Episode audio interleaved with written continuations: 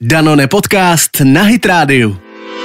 Krásný den, já vás vítám u našeho nového podcastu. Eh, Kromě našeho klasického podcastu z vysílání snídaně šampionů teď můžete slyšet bonusové díly v podobě Danone podcastu, ve kterém budeme řešit podporu zdraví prostřednictvím výživy. Půjde celkem o šest dílů. Danone totiž nabízí svým zákazníkům chutné a kvalitní výrobky, které hrají důležitou roli v různých fázích jejich života.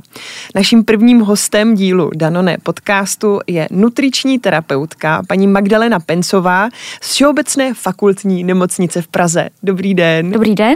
Já na začátek bych se chtěla Magdaleno zeptat jenom, na čem opravdu nezdravém si nejvíc nutriční terapeut ujíždí? Jestli máte nějakou takovou tu dobrotu, která není úplně zdravá. Tatarský biftek s topinkama na sádle. tak to chápu, to je fakt velká dobrota, to chápu. Takže takhle pro začátek eh, chtěla jsem se ujistit, že nutriční terapeuti jsou taky jenom lidi. Ano. že nejste přísně na nějaké dietě. Kde pak? Ale my se dnes eh, budeme bavit o vzácném onemocnění, které se nazývá fenylketonurie. Doufám, že jsem to řekla ano, správně. správně. Zkráceně PKU. Uh, prozraďte nám prosím, co to je a proč bychom se vlastně o něj měli zajímat. Fenylketonurie je dědičná metabolická porucha, to znamená, že jí lze pouze zdědit, mm-hmm. není nakažlivá a jedná se o poruchu aminokyseliny fenylalaninů, kde máme mutaci v enzymu, který nám ten fenylalanin nemění na tyrozín. Mm-hmm. Důsledkem tady té poruchy je, že se nám v krvi zvedá hladina fenylalaninů, ta, ten přestoupí do mozku a tam vlastně škodí. Mm-hmm. Protože hladina fenylalaninu, pokud v krvi přesáhne určitý limit, tak je pro lidský organismus toxická. Proto fenylketonurii je strašně důležité léčit již od novorozeneckého období. Mm-hmm. A proč se vlastně řadí mezi uh, vzácná onemocnění? Tak ona definice vzácného onemocnění je, že se v populaci nevyskytuje často. Mm-hmm. Výskyt fenylketonurie aktuálně v České republice je jeden ku pět a půl tisíce živě narozených dětí. Mm-hmm. Takže o kolika pacientech vlastně u nás v České republice mluvíme třeba z PKU? Aktuálně je v České republice přibližně tisíc pacientů s fenylketonurií. Uh-huh. A jak se PKU diagnostikuje? A vlastně kdy je třeba ten screening povinný? Tak, eh, první eh, takový první moment, mm-hmm. kdy začínáme mluvit o podezření, že dítko má fenylketonurie z novorozeneckého screeningu. Tam se odebírá za 48 až 72 hodin po porodu takzvaná suchá krevní kapka a ta se právě analyzuje na hladinu fenylalaninu a tyrozínu. Mm-hmm. Pokud je ta hladina vyšší než 120 mikromolů na litr, tak už je takové podezření na fenylketonurie. Mm-hmm. To je první známka. Potom se ten vzorek zanalizuje ještě jednou, tomu se říká takzvaný second tier, a tam už, e, pokud je znovu pozitivní nález, tak už voláme pediatrovi nebo mamince a zveme se dítě k hospitalizaci na lůžko a probíhá další diagnostický proces. Nicméně definitivní potvrzení, mm-hmm. že dítě má fenylketonurii, je až na základě molekulárně genetického vyšetření. To znamená, že se odebere krev na DNA mm-hmm. a najde se přesně ten typ mutace, který působí ten nefunkční enzym. A co se vlastně děje po tom potvrzení PKU onemocnění? Co se všechno rozjede? Rozjede se taková trošku mašinérie, kdy ta maminka uh, je zaskočená mm, a musí se co nejdříve dostavit k hospitalizaci. Když přijde k té hospitalizaci, tak to děťátko už má uh, přibližně fenylalanin hladinu v krvi kolem tisíc, někdy i 1500 mikromolů, mm. jenom pro představu. My, co PKU nemáme, máme fenylalanin 30 až 50 mikromolů a to děťátko při tom záchytu, jelikož už je pár dní kojeno, třeba čtyři dny už je kojeno nebo má mléčnou formuli, tak už přichází s toxickou nebezpečnou hladinou kolem 1200, dokonce 1500-1600 mikromolů. Takže cílem té hospitalizace je co nejdřív tu hladinu srazit do bezpečných hodnot. Mm-hmm. A pro toho novorozence to je pod 240 mikromolů na litr a to považujeme za bezpečnou hladinu, aby nedošlo k poškození mozku. Mm-hmm. No a jak vypadá vůbec život vlastně s pacientem s PKU? Je to těžký život. Jste říkala, že to je opravdu takový drill, že se člověk narodí s tou krosnou na zádech. Ano, ano.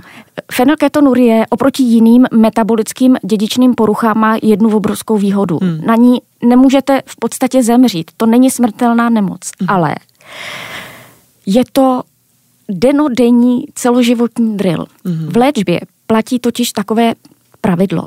S dietou začít co nejdříve, dodržovat ji co nejstriktněji a dodržovat ji co nejdéle. Mm-hmm. Dříve se dieta dodržovala do 15 let.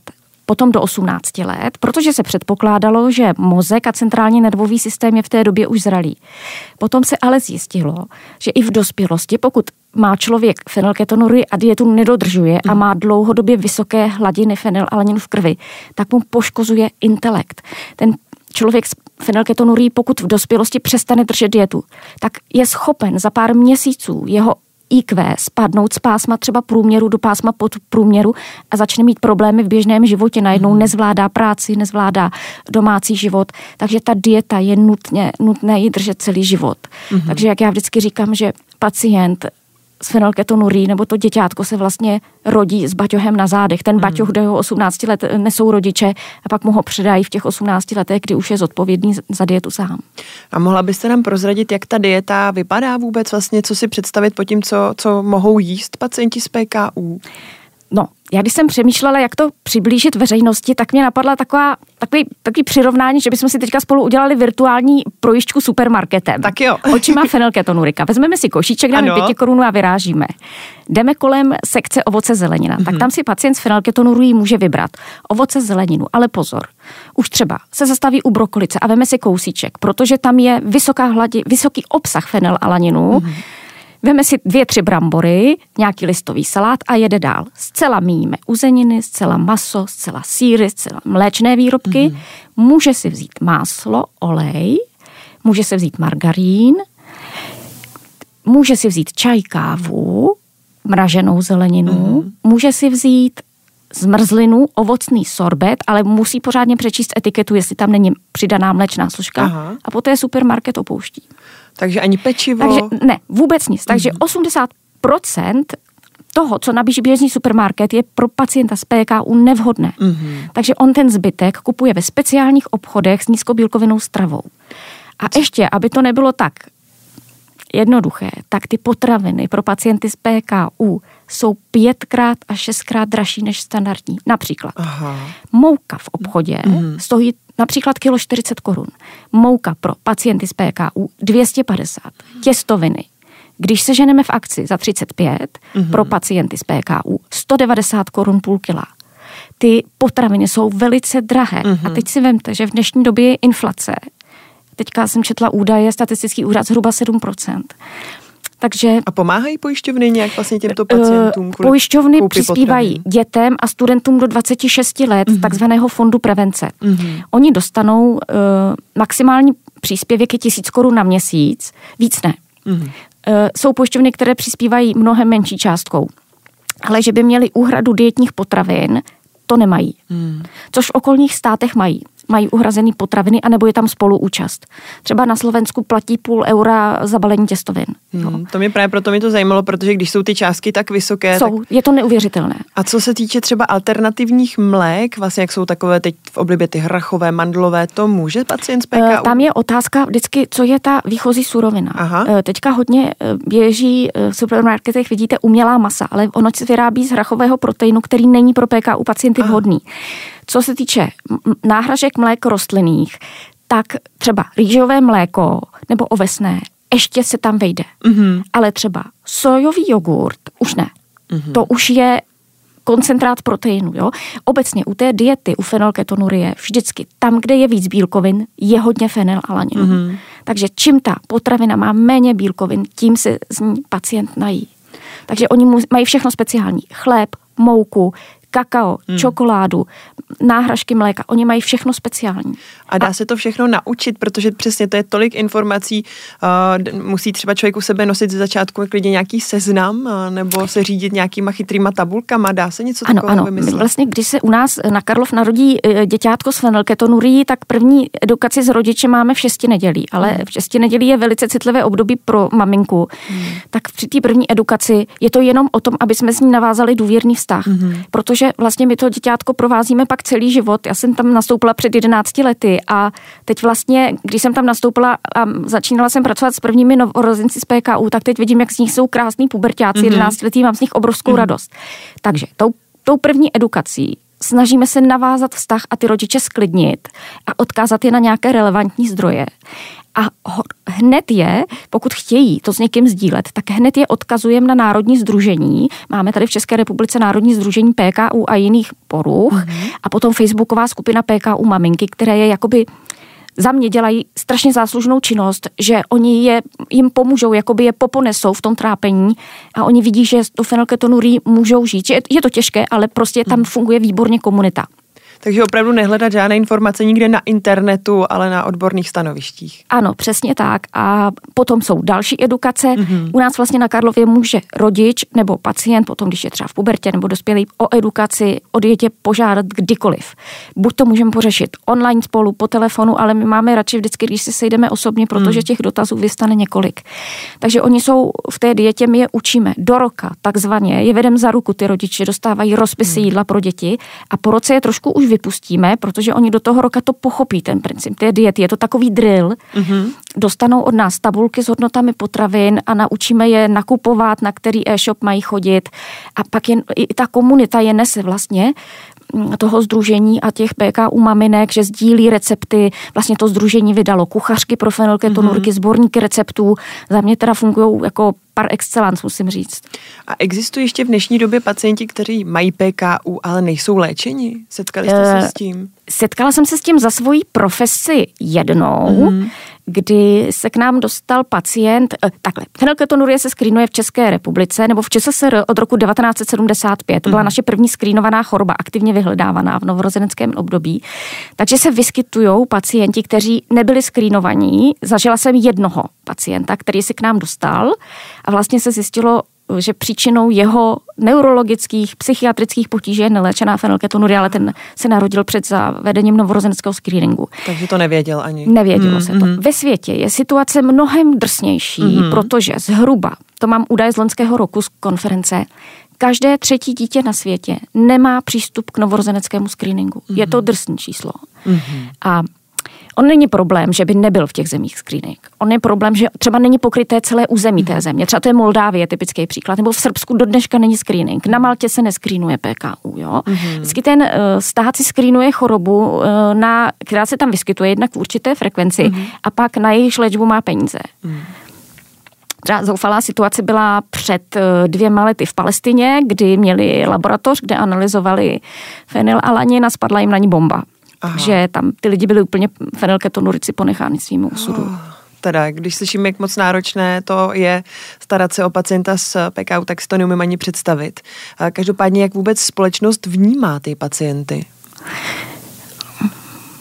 Jako třeba, jestli ono, mají někdy se setkávají s tím, že naráží na to, že tu eh, nemoc mají, jestli je to někde znevýhodňuje. Ano, ano, já bych to rozdělala kategorie děti a dospělí. Aha. Tak, mám takovou veselou historku, holčička na základní škole, Eh, ta je hvězda třídy, protože eh, děti strašně závidí, že má svoje jídlo, protože fenylketonurik nejí výdelně a všichni jí strašně závidí, že si jí hmm. svoje výborné jídlo z domova, když to oni musí chodit do té příšerné školní jídelny. Ano. A z dospělých mám, eh, hodně se mi pacienti stěžují, že vlastně zaměstnavatel jim neumožní tu pauzu, aby si to jídlo ohřáli. Aha. To je totiž nevýhoda pacienta, pacientů na dietě, myslím obecně, na nějaký speciální mm. těžký dietě, kdy oni nemůžou chodit třeba do jídelny. Jo? Oni vešké, pokud chtějí jíst dobře a kvalitně, musí si dělat doma stravu do krabičky a v hmm. práci si ji ohřát. Takže někdy to dochází u nás tak daleko, že píšeme do lékařské zprávy e, doporučení, že doporučujeme zaměstnavateli umožnit tomu dospělému mm. PKU se vůbec najíst. No a my jsme se spolu ještě před natáčením bavili o cestování pacientů mm. z PKU. Jak to vypadá tady v téhle sekci? Cestovat pacienti s fenylketonurí můžou takřka bez omezení, mm-hmm. zejména letecká doprava je v tomto specifická. Když nám cestují pacienti, tak vždycky jim říkáme, ať se nám minimálně 3 až 4 týdny dopředu ozvou a my jim vystavíme takzvaný medical report. To je lékařská zpráva, kde v angličtině napíšeme, že žádáme společnost o povolení vzít si dietní preparáty na palubu, ne mm. třeba do kufru, protože když se vám ztratí kufr, kde máte dietní preparáty za několik desítek tisíc, tak máte podovolené. Mm. Takže píšeme potvrzení že a doporučení, aby si vzali na palubu dietetika plus další léky plus potraviny. Takže jednou nám chlapeček letěl do Austrálie asi v šesti letech a maminka v jednom kufru měla oblečení a druhý kufr měla plný jídla a dietetik. Mm. A s tou společností většinou není problém, když to nahlásíte dopředu. Tak to je skvělá zpráva, takže i cestovat se dá. Dá se cestovat. Eh, každopádně mezi vzácná onemocnění eh, patří taky epilepsie. Setkáváte se v praxi s dětmi, kterým byla diagnostikována? Ano, a na naše pracoviště, pracoviště se dostanou děti, které mají takzvanou farmakorezistentní epilepsii mm. a nějaký těžší neurologický syndrom. To znamená, že to děťátko má záchvaty i navzdory tomu, že má nasazeny dvě dobře dvě dobře že má dvě antiepileptika, ano. která dobře snáší. Tak a u tohoto pacienta volíme takzvanou ketogenní dietu.